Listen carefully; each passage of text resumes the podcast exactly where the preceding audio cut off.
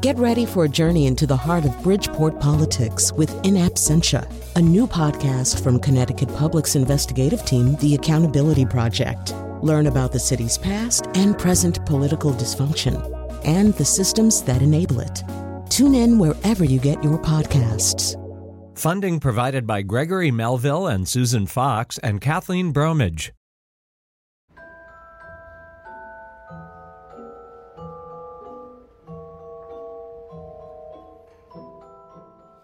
Oh, Russian fairies. I wasn't even thinking about them. Uh, all right, uh, welcome to the show. We're going to talk about fairies today. It could be argued that a host who wasn't Irish American maybe wouldn't have done this show. I certainly come from a very fairy friendly culture. Uh, one day when my father had what, in retrospect, I think was probably a transient ischemia attack, he, as he recovered, tried to allay our fears by saying, I was influenced by elves. Uh, he talked about little people a lot. He didn't really believe in them, but I'm sure he grew up among members of the Irish diaspora who believe uh, in them. When my friend Ann Batterson was traveling in Ireland, she stayed in an Irish guest house, and I don't know how the subject came up, but uh, this is maybe in the 1980s or so. Uh, I don't know how the subject came up, but she said, uh, Do you believe in the little people? And the woman who owned the house said, No but they're here, which is a very, very standard, I think, unsurprising Irish dualistic attitude uh, about fairies. We think about fairies as living and being and being talked about and believed in in the past but they're also believed in now. I mean, within the last few years in Ireland, uh, there was a lawmaker who believed that problems on the N22, a fairly major road in Ireland, were due to fairy activity, uh, and that they were going through areas that were rife with fairies. And in Iceland, they right around the same time they were having a debate about whether to build a road through a rocky area that was known to be infested with fairies. Um, so, and, obviously, there's a Wiccan revival going on in, in this country. Not all Wiccans believe in fairies, but there's a subset of Wiccans who absolutely are very interested uh, in fairies. And then there's you.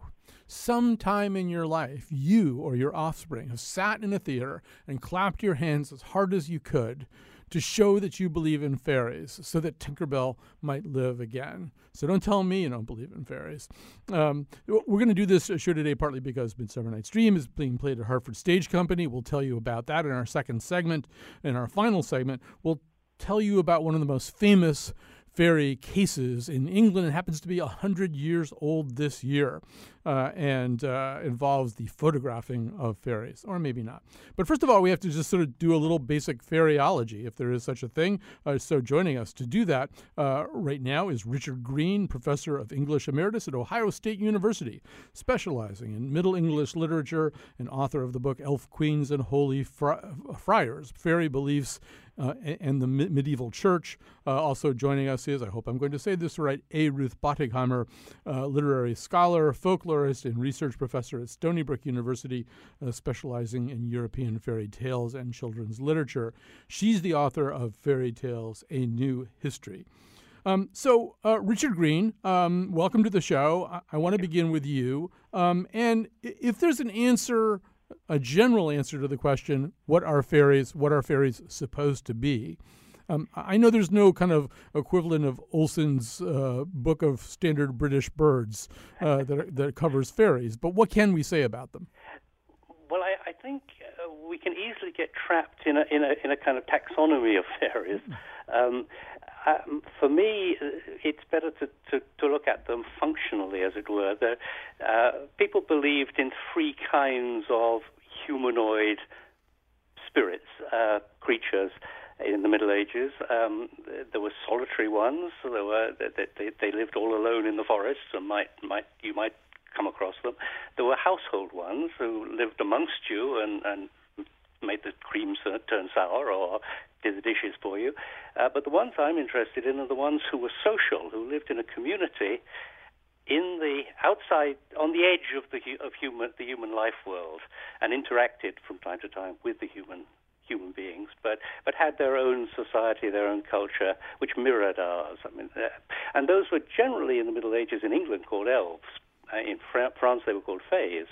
Um, but there are lots of other words for them too, terms for them too, and I think you can easily get caught up in trying to define what all these various words mean and what they apply to. I think this is the way a literate society thinks about things, a dic- society with dictionaries. I don't think that's the way people in the Middle Ages, uh, who were largely, or the society was largely oral, I don't think that's the way they thought about fairies. You know, the terms would vary from one village to another, I'm quite sure. Um, and and um, maybe uh, let's add Ruth to this conversation. Um, first of all, I hope I did say your name correctly. You did. You all got right. it just right. Um, so, uh, in the Middle Ages, if people are believing in fairies, the Middle Ages are also a time uh, of pretty intense Christian activity. Were those two things completely inharmonious with one another? What would fairies be? Heresy, blasphemy? Um, well, Professor Green is talking about uh, belief in fairies and fairies as people experience them. My work is mainly with fairies in their literary history, and there, there's a, a pretty clear uh, genealogy from from medieval literature right down to the 18th, beginning of the 19th century. As far as the church is concerned, fairies were always regarded as competition for the legitimate sources of uh, supernatural help, which in the church was called miracles. And so they were quite naturally pushed aside in favor of, of saints and the Virgin Mary. Um, Richard, were there ways? I mean, Christianity is notoriously syncretistic in, in terms of it, it, referring to its ability to absorb some latent indigenous uh, folk tradition or religious tradition. Could Christianity do anything with fairies? It did. It did. Um, uh, perhaps the most obvious example, I think, is, is, is purgatory. Uh, the whole doctrine of purgatory, uh, which it's been argued really only arose, it has forerunners, but it only arose in the 12th century. Uh, the whole doctrine of purgatory, if you look at it at least in, in the popular vernacular texts as opposed to Latin, Latin uh, theological texts, uh, is, is full of fairy lore. It's full of echoes of fairyland, and it seems to me that that that one way in which purgatory functioned culturally in medieval society was as a as a way of distracting people from their uh, their belief in fairies. That purgatory was purgatory was the official uh, sort of in between life uh, and death state, whereas a lot of people believe that that you could, like King Arthur, go off and live in fairyland, and that the church wasn't having, that, that the church couldn't couldn't accept, of course. No. But that's one example, but there are others. Yeah. Um, and, and Ruth, I think we need to talk about why why fairy stories exist. Maybe in a sort of Bettelheim uh, sense, why do we need to have fairy stories? What do they do as literature, as things that we tell to one another? Well, let's uh, start. Let's start several hundred years before Bettelheim, because Bettelheim is very, very 19th century right. in his in his thinking. Let's start instead in, in the 12th century, when we get the first appearances of creatures called fairies, and they are pretty generally uh, acknowledged to be um, sort of reformulations of the fates of the three fates in particular, and um, these fairies are equally amoral. And the fairyland that, that Professor Green referred to is this parallel world where these fairies, unlike the Fates, have a, a complete backstory. They've got friends, enemies, jealousies, loves, and very often what's going on in their lives in fairyland has an effect on the humans who wander into their circle, into their parallel world. Now, that fairyland group of fairies persists right through the end of the Middle Ages and into the early modern period, into the age of print, when romances became tremendously popular. I'm talking about the late 1400s, early 1500s, and these romances had knights going off on on uh, quests and the rest, and they met up with giants and with fairies. And the literary part continues when fairy tales, as we know them in the modern world, fairy tales evolved very soon after that, and they were at bottom abbreviated romances, very abbreviated. And they had fairies in them who brought magic into the lives of people who were trying to make their lives better. Right. There's something very appealing about the notion that fairies can grant wishes, that fairies can bestow magic on you, right? Ruth, particularly if you're Yeah. s- stuck in some little nowhere town in the Middle Ages, it doesn't seem like your life is going to change very much based on observable phenomena. But maybe Well, unobservable phenomena are going to help you out. stop right there because one thing that's running through this discussion is the people, and as though the people were something that everybody was. And there are very distinct populations in the Middle Ages. There are people who are educated, who might not be able to read necessarily, but they're educated because they've they've been exposed to literature which has either been read aloud or they've heard about. And then there are people who live very far from the world of letters, and those are the people who believes in imps and boggles and and will will o' the wisps. Um, so, um, Richard, I, you know, in a way, we're sort of talking about two things. Uh, literature exists for one set of reasons, and it's often because these are stories that we want to consume, maybe for some of the reasons that Ruth has been talking about. But f- fairies, uh, as an idea, also exist, I think, because the notion that there are places where the veil is thin between one world and another, that there's an unseen world, uh, that there's a, a world that we need to think about, even though we can't see it. I don't know. Can you help me a little bit, Richard, with that I, idea? I, I think that's absolutely true. I, I, I do disagree a little with Ruth here. That I, I, don't think the I, I think the division is largely between the educated, the literate, and the and the less literate and non non literate. Um, there are evidence. There's evidence in the Middle Ages of, of people from the highest ranks of society showing an interest in fairies. So that uh, you know, I don't think that that it, it's a little too simple to say that the folk are just the, the peasantry. Um, having said that, um, I do think that there are all sorts of ways in which fairies have a cultural function at a, at a village level. Um, th- as you say, they, they, they provide a kind of spiritual realm which people can immediately grasp in a way that the church's rather rarefied uh, religious ideas are much more difficult, I think, to, to, to accept. Um, but they also they also allow people. They explain, and Ruth Ruth is very good on this. Um, they explain things that in a pre-scientific society that, that otherwise are difficult to explain. But they also, I think, can reconcile people to one another. The example I, I, I might give is uh, fair, fairies in, in the Middle Ages could have sex with, with mortals.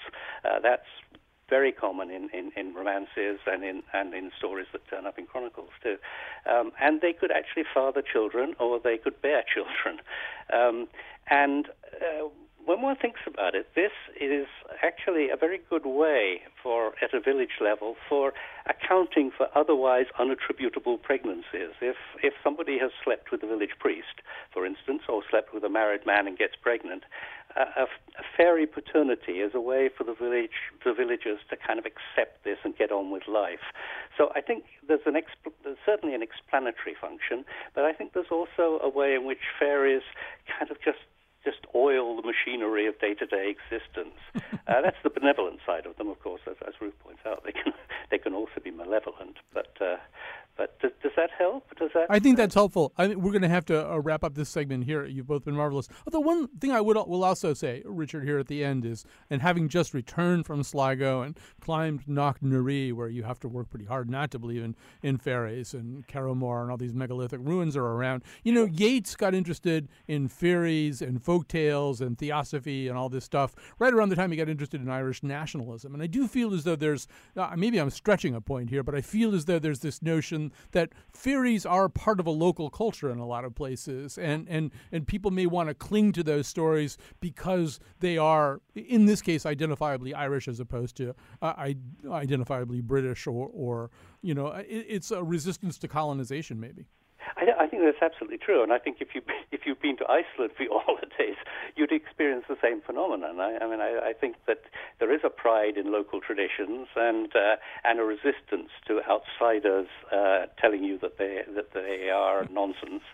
Um, it's surprising how you know even even the sort of Irish diaspora in North America still, as you as you pointed out at the top of the show, uh, still clings to these beliefs, um, or if if not, in some cases genuinely. I, I think there are still people in, in, in the modern world who believe in fairies. Absolutely, absolutely. We have to stop there. You both have been marvelous once again. Uh, it has been A. Ruth Bottigheimer. Uh, she's the author of Fairy Tales: A New History. Uh, a Richard Green. Um, oh, the original initials aren't A. They're just on the A um, Richard Green, uh, who's uh, the author of Elf Queens and Holy Friars Fairy Beliefs and the Medieval Church, will be back to talk about some fairies who are hanging around in Hartford right now. Waiting on the next best thing. Next best thing, yeah. Once upon a time in a faraway kingdom, man made up a story, said that I should believe him. Go and tell your white knight that All right, we are back. We're talking about fairies. You know, sometimes people tell me, apropos of something like Game of Thrones, "Oh, I don't like fantasy. Uh, I, I don't, I can't, I don't do fantasy." And I always say to them, "So no Tempest, no Midsummer Night's Dream." For that matter, in Romeo and Juliet, you've got Mercutio's great Queen Mab speech. Uh, Shakespeare uh, was not unfond of fairies, uh, and there are certain plays that require them. And of course, Midsummer Night's Dream is one of them. It's being done at the Hartford Stage Company right now through October 8th. You still have time to go get tickets. Uh, we're going to talk about talk to two participants uh, in that show uh, right now. But maybe just to get you in the mood, let's hear a little bit of Puck. We have a little clip from the show. If we shadows have offended, think but this, and all is amended. That you have but slumbered here while these visions did appear, and this weak and idle theme no more yielding but a dream. Gentles, do not reprehend. If you pardon, we will mend. And as I am an honest puck, if we have unearned luck now to scape the serpent's tongue, we will make amends ere long else the puck a liar call. So, good night unto you all. Uh, we have the man who's speaking those words, uh, Will Apicella, with us today. Also, uh, Darko Tresnjak, uh, the artistic director of Hartford Stage Company and the director of this show. Um, Darko, I'm going to start with you. Welcome back to our show. And Thanks. Uh, so, uh, if you're going to direct Midsummer Night's Dream, you're going to have to make a decision about uh, fairies. Who are they? What are they? What are they going to be within the reality of this show? So, so how did you think that through? Uh, it's uh, it's interesting because there are four worlds in Midsummer, and um, the first time I directed 11 years ago, I felt like I I felt really pleased with the other three worlds, but not so much with the fairies, with what I did. So since then, I think what's different is I went to, you know, worked at the Royal Shakespeare Company and I've stayed in those woods. you know, I've uh, I walked, uh, you know, uh, at night and in the morning and at dusk, you know, the woods where Shakespeare grew up, and uh, and you realize that the phrase like I know a bank where the wild thyme blows, where ox lips and the nodding violet grows, quite overcanopied with luscious woodbine, with musk roses, or with eglantine. You think about it as an abstraction, but I was looking at the foliage and I was like, oh, there it is. the language from Midsummer in front of me. So it was very much based on that. And then this summer, I went to Scotland, to the Isle of Skye, and we went to this place, the Fairy Glen. And I was like, oh my God, this, uh, this is what Shakespeare was writing about. Uh, so while I myself don't believe in fairies, I could see how the landscape inspired that.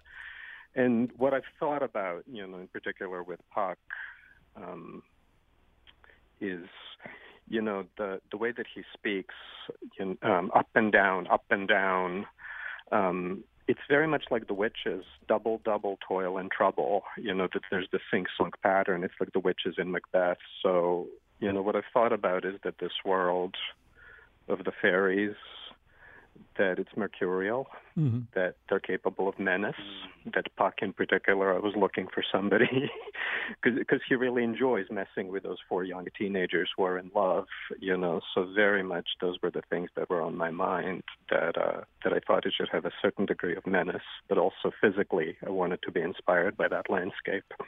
So I don't know if that answers your question. It does answer but, your answer my mhm. question. Yeah. Well, so Will, Yeah. there there are certain roles that you can prepare for if you're going to play a steel worker. Uh, I guess you can go to a, a, a steel yard or a construction Yeah. site. Uh, how do you prepare to be Puck? Oh, that's a really good question. I think I think for Puck, because like Darko was just saying, he speaks in a very specific, particular way, and the language is very, very intricate. So for me, it was all about just like taking a fine-tooth comb and going through all of the language and becoming for myself very, very clear about what it was I was saying, why I was saying it, why I was saying it in that specific manner, because he says things in very like we, you just heard the if we shadows have offended think but this all is mended it's in rhyming couplets it's very for the most part it's very neat and very um uh sort of neat uh, ten syllables to a line. Mm. So for me, it was two weeks of just going through it, and then we got to rehearsals, and it was so interesting because so much of what Puck does is to the audience and in response to something he gets from the audience. But in rehearsal, obviously, you you don't have an audience, so you're sort of assuming maybe what the response could be, what might it be, I'm not really sure. And then I didn't think I had anything truly in the direction of figuring something out with Puck until we had the first preview. When suddenly I had this response coming back from the audience, I was like, oh, that's what that means. That's why I'm behaving. That's why this is the. Oh, that makes so much sense. And it was all because of the way I was interacting with the audience, which is perhaps more so than something that interacts with the audience a little less. You know, Darko, as he says that, it, strikes me that fairies, in some ways, are the early postmodernists. Um, it's not just Puck interacting with the audience, which, as Will says, he does, but as I was mentioning earlier in the uh, the stage version of Peter Pan, children are invited to clap their hands in the audience mm-hmm. to save the life of Tinkerbell. The audience is actually yeah. told that it can affect yeah. what's happening yeah. on stage. So, Darko, what, what, do you make of that? Is that sort of the uh, another version of the veil between one world and another? I think, you know, I didn't hear the first part of your show. I just raced into the office. Hmm. But I think in Shakespeare plays, you know, the actors always meet the other acting partner is always the audience. And Shakespeare's characters know that somebody's watching. you know, it's foreign to some contemporary uh, uh, writers, and especially strangely enough to some contemporary critics who should know better. But, you know, the direct address in Shakespeare is a huge thing. In Midsummer, you know, Helen is the first one who breaks that wall and talks directly to the audience. So there is a great, great interest in doing that. And so when you have something like a Midsummer Night's Dream, it pulls you when they address you into that world of magic. It sucks you right in so that you open up your imagination to the possibility of supernatural. You know, Darko, the first part of our show, I'm talking a little bit more to kind of ethnologists in general about the notion mm-hmm. of fairies and, and how real they might have been at any given time. How real do you yeah. think fairies were to either Shakespeare or the audience at the Globe? How real they were to them? Yeah. Uh, you know, uh, I I think they believed in them. Mm-hmm. uh, I think uh, I think that. Um, I, I'd like to think that Shakespeare believed in them. As I said, this was the trickiest part of the play for me yeah. because uh, I my mind doesn't go in that direction, you know. so at, at times I found myself struggling with this part of the play, and then I asked myself, I mean, when you meet Oberon and Titania, you know, in the beginning, I kind of finally I was like, okay, so the fairy king and queen are in the middle of a custody battle over a changeling child. They're slinging insults about infidelity. Mm-hmm. you know, everyone is running for cover. So I had to really kind of go to something very practical to give the actors, you know, and then on top of that, there is this extraordinary language mm-hmm. and their, you know, and then there, um, we find out that the discord between Oberon and Titania that it's that it's uh, affecting the entire nature, you know. And they, she goes on to describe this ecological disaster that's very much like what has been happening in the world right now. Yes, and, I, and she says, and actually prophetically, she says, if we were to treat each other better, you know what I mean, this would go away. And it's just throughout the play, there's this extraordinary respect for nature. You know, that sort of struck me as prophetic. So, so going back to your question, I feel like, you know, for Shakespeare, when he writes about fairies and how they solve the discord in the fairy world, it has something, it's like a plea to humanity, mm-hmm. plea to human beings with power to mm-hmm. be better to each other. to nature, to everything that surrounds them, and so I find that you know that uh, that I think the supernatural life was useful to Shakespeare, that it was kind of, at least in Midsummer, a plea for kind of a better world. That's how I see it. Well, we're almost out of time, yeah. but one thing we do know is that the word word Puck, the name Puck, wouldn't have been necessarily unfamiliar. Puck, a- yeah. aka a, a Robin mm-hmm. Goodfellow. Puck was a yeah. name they would have known, right? Sure. Yes. You know, the other thing, I'm not, I'm not oh, sure if you sorry, well, I'm not sure if you covered this earlier in the show, but um, there are references to Elizabeth in the play, and um, you know, the, there are she, that she was associated with fairies, you know, that she was powerful, supernatural, Mm-hmm. and when Oberon talks about the imperial imperial votress, pass it on, and maiden meditation, fancy free, that's a direct reference to Elizabeth Hmm. in the play. So I think, you know, humanizing of the rulers, Yes. you know, using u- using fairies as a metaphor has a lot to do with it. So, Darko, I've got about a minute left. Let me go over to Will for a second. So, Please. Will, when you're out there, do you feel like a fairy? I mean, are you trying to feel uh, like something other than a human being? Uh, yeah, I think so. Um, because Puck can sh- shapeshift into thousands of different things. Anything I'd like to shapeshift into, I can. And while I keep what is my form during the play, I, f- I feel like very sort of fluid, and I'm, I'm trying to create this aura of hopefully the audience believes with the snap of my fingers, I could be a headless bear or a hound or a hog, and I have the power to conjure up all of this fog and mist and lead people around and become invisible. So, I mean, I'm not, I never 100% think, oh yeah, I'm a fairy right now. I can do all these things. But I think when you really commit to the language of what he's saying and all the things I say that I can do, eventually it sort of engenders some sort of movement in you where you think, wow, maybe I could do this.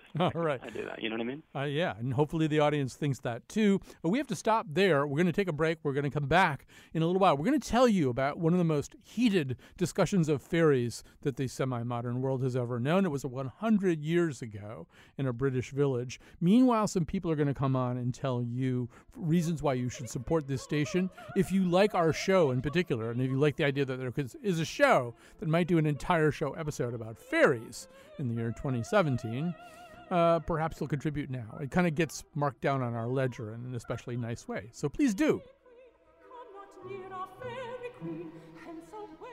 Ordinarily in this space, Chion Wolf comes on and tells you who did what. She's not here today, so I will do it. Uh, Josh Nalven is the producer of this show. This is one shows that I really wanted to do, and so I made somebody do it. But uh, he has risen to the challenge here um, and done a show about fairies. Uh, Betsy Kaplan's on the board today. Jonathan McNicol is running around helping out with uh, this thing and that thing.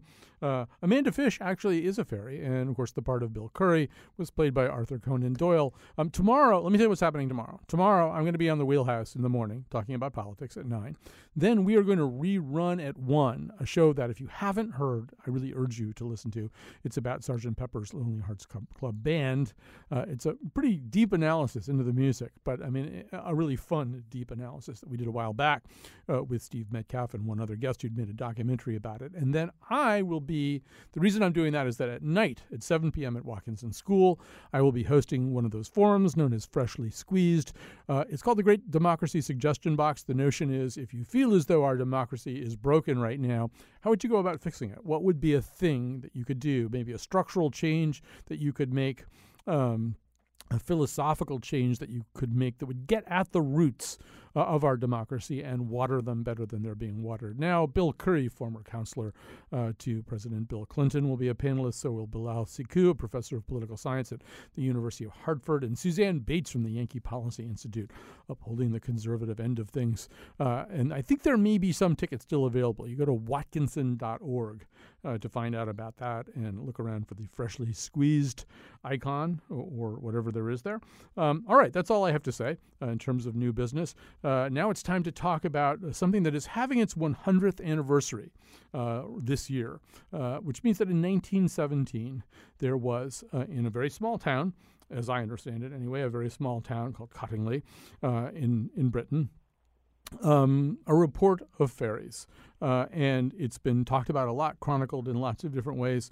And I've actually seen the, the movie that is based on it called Photographing Fairies. Um, why don't we just, before we even get going here, play a clip from that movie? You're going to hear uh, Edward Gardner, a leading member of uh, England's Theosophical Society, addressing a meeting of said society about these photographs said to be of fairies.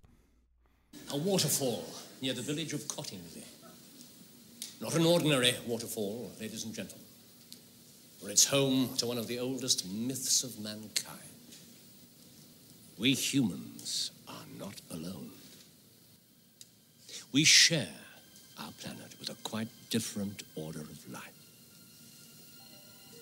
Fairies. They're spoken of in every culture of the world, from New Zealand to the New Hebrides. Handmaidens of nature, according to some, assisting in propagation and growth. Another theory exiles from heaven. God's orphans straddling this world and the next, messengers between the two worlds, perhaps. All right, uh, Nature's Handmaidens, indeed. Uh, we've been talking about fairies uh, since the show began. Now it's time to talk to Fiona Maher, uh, author of several books, including The Secret of the Cottingley Fairies and her latest, The Last Changeling. So, Fiona, Fiona Maher, I've done my best uh, in my meager way to set up this story, but um, maybe you can fill in some of the gaps. Tell us what was going on in 1917 in the village of Cottingley. Okay, good afternoon, Colin. Um, well, what happened was two little girls, Elsie and Frances, went to the beck, which is the local word for a stream that ran behind the house, and they took these photographs, which were developed and found to show fairies. Um, these photographs were then allegedly passed around the family, put into a drawer and forgotten.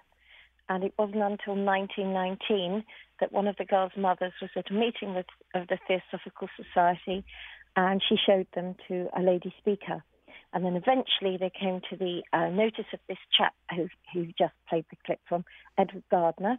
And Edward Gardner was so taken with them, he took them on a, a tour of Britain. And he was in London, and a certain lady called E.M. Blomfield saw them. And she sent them to her cousin, uh, copies of these photographs, and that was Sir Arthur Conan Doyle.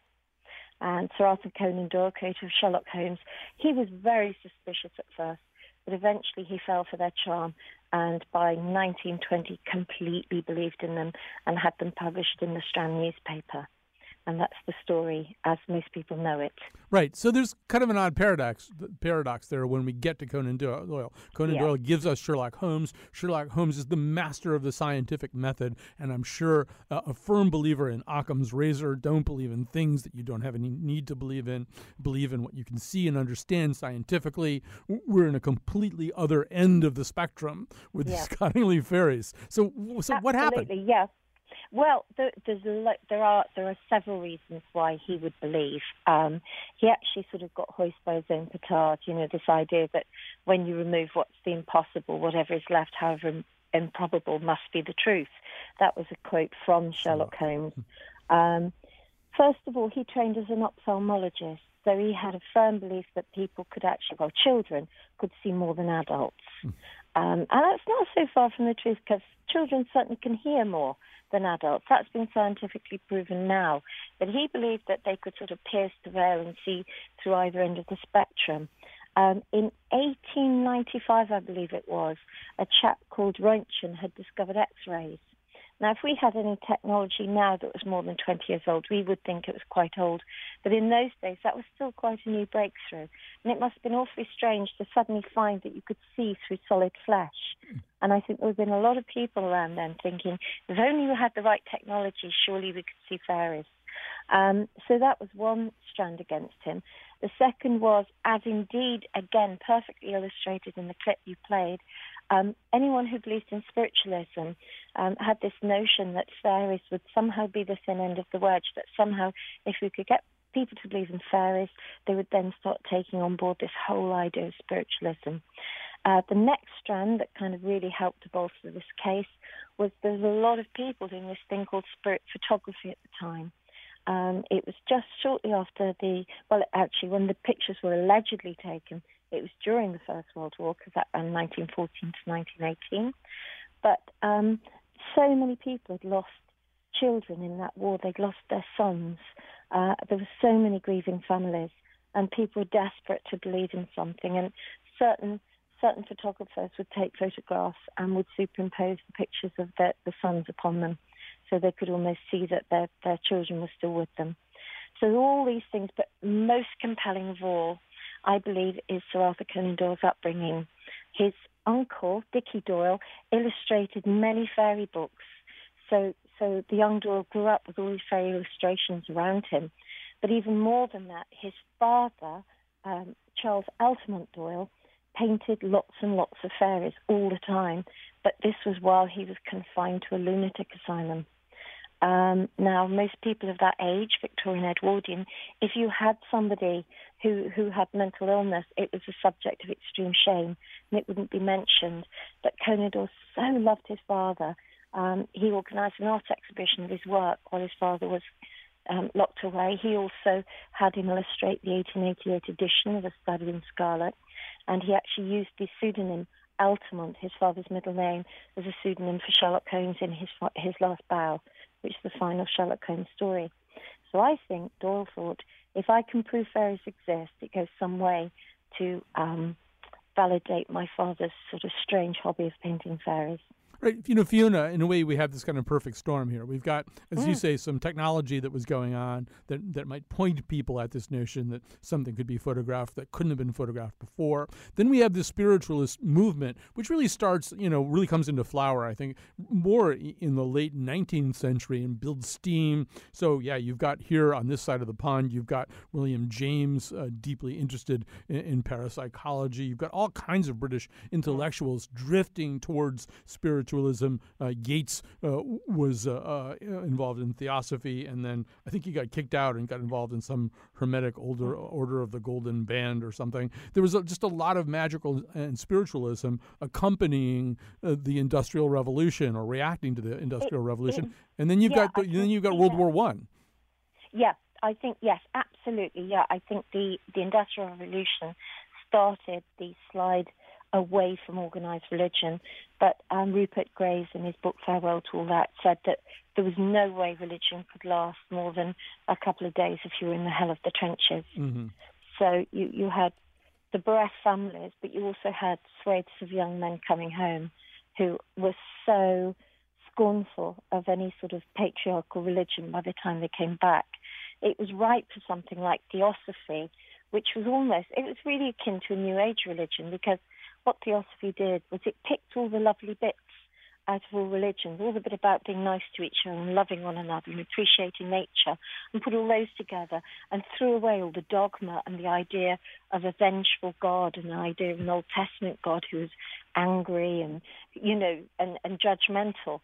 So I can see why people would find this kind of sunnier uh, religion light, if you like, much more appealing than anything. You know, if you've been through hell, the last thing you want to do is to go to a church and have some blood and fire preacher, you know, pointing at you and screaming at you that you're going or going to hell if you've already been there. So I think really everybody was absolutely right for belief in fairies. Um, but in my book, The Secret of the Cottingley Fairies, what I suggest is it wasn't just two little girls up against the mind of the greatest sort of creator, of the greatest detective. I think the whole family were in on the hoax.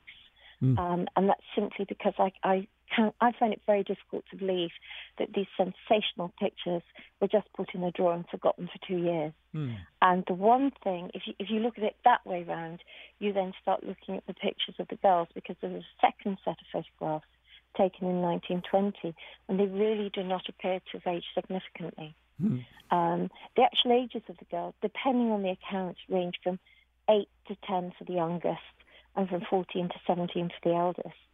And, you know, either way, you know, sort of, t- I, I think the youngest was about 10, and 10 to 13 is a huge developmental leap in anyone's life. And for her to look almost exactly the same in the photographs, I find that beggars belief, but no one seems to have come at it from that angle yet. Um, but what I did, I started researching the whole story, and I discovered a, um, a, a picture in a newspaper that was published very early in 1918, in April 1918, and it showed a girl sitting by a hedge with some paper cut out fairies around her. And it made absolutely no pretense whatsoever that these were real fairies. And this this um, newspaper magazine uh, was very very popular at the time. It was called the Sphere, and I believe that Arthur Wright, who was um, Elsie Wright's father, that was the eldest girl, I believe he saw it and thought I can do better than this. So, but you know, Um, let me before we run out of time, I. I do want to say, like to our eyes in 2017, these don't look very convincing. I mean, they Of course not. No, but think about it. How often do you see CGI in a movie and you think that is really good, and then a couple of years later you look at it and you think, oh, that's really clunky. Mhm. You know, the eye gets more and more sophisticated as you go on. In those days, you know, people would have thought they were marvelous. Right. Um, also, Paul Conan Doyle never actually saw the original plates because Gardner, with the best intention, had them, as he said, improved. But really, it was a chap called Harold Snelling who he absolutely doctored them and made them look so much better than they originally were. Now, eventually, But as, Paul- as older women, these two formerly younger younger girls, Yeah. Elsie and Frances, they did recant, right? Well, they did. What happened was um, a chap um, did um, a, called Fred Gettings. He uh, wrote about the uh, the, the uh, fairy pictures. He found the identical images in a book called the Princess Mary Gift Book, which was very prevalent in sort of. Uh, it was actually um, published to make money for the war effort in the First War. And he noticed that each pose of a, a page of dancers was just like the fairies, but without wings. And um, Glenn, who was Elsie Wright's son, confronted her when she was an old lady and said, "Look, this, this is it, isn't it? This is what you've done." And she admitted. And uh, the the two of them had fallen out by then. The two girls, Elsie and Frances, by then old ladies. Um, but they both they both admitted they they'd faked the, the pictures. But Frances, who'd been the younger girl, said that the fifth photograph was legitimate. That's right. That's But my favorite thing. Yeah, all the other ones Yeah, were, were, were, were hoaxes, but then fairies showed up for the actual uh, fifth photograph. That's what she said, but then a chap um, called Geoffrey Crawley, who's a photographic expert, revealed it was a double exposure sometime in the 1980s. Fiona Maher, we're gonna we're gonna have to stop here. We're running out of Ah. time. The f- I know, I know, I know. So much more to say about that. Uh, and we we hate to debunk fairies, but maybe these fairies need to be debunked. The movie Photographing Fairies. I don't know. It's not for everyone, but I really enjoyed it. But then, as you could tell from the beginning of the show, I grew up with fairies. I'm very pro fairy. Uh, thanks to Fiona Maher, all our, of our other guests. Thanks to uh, Josh Nalven for humoring me, which is a big part of the job of being a producer on this show. We'll be back tomorrow.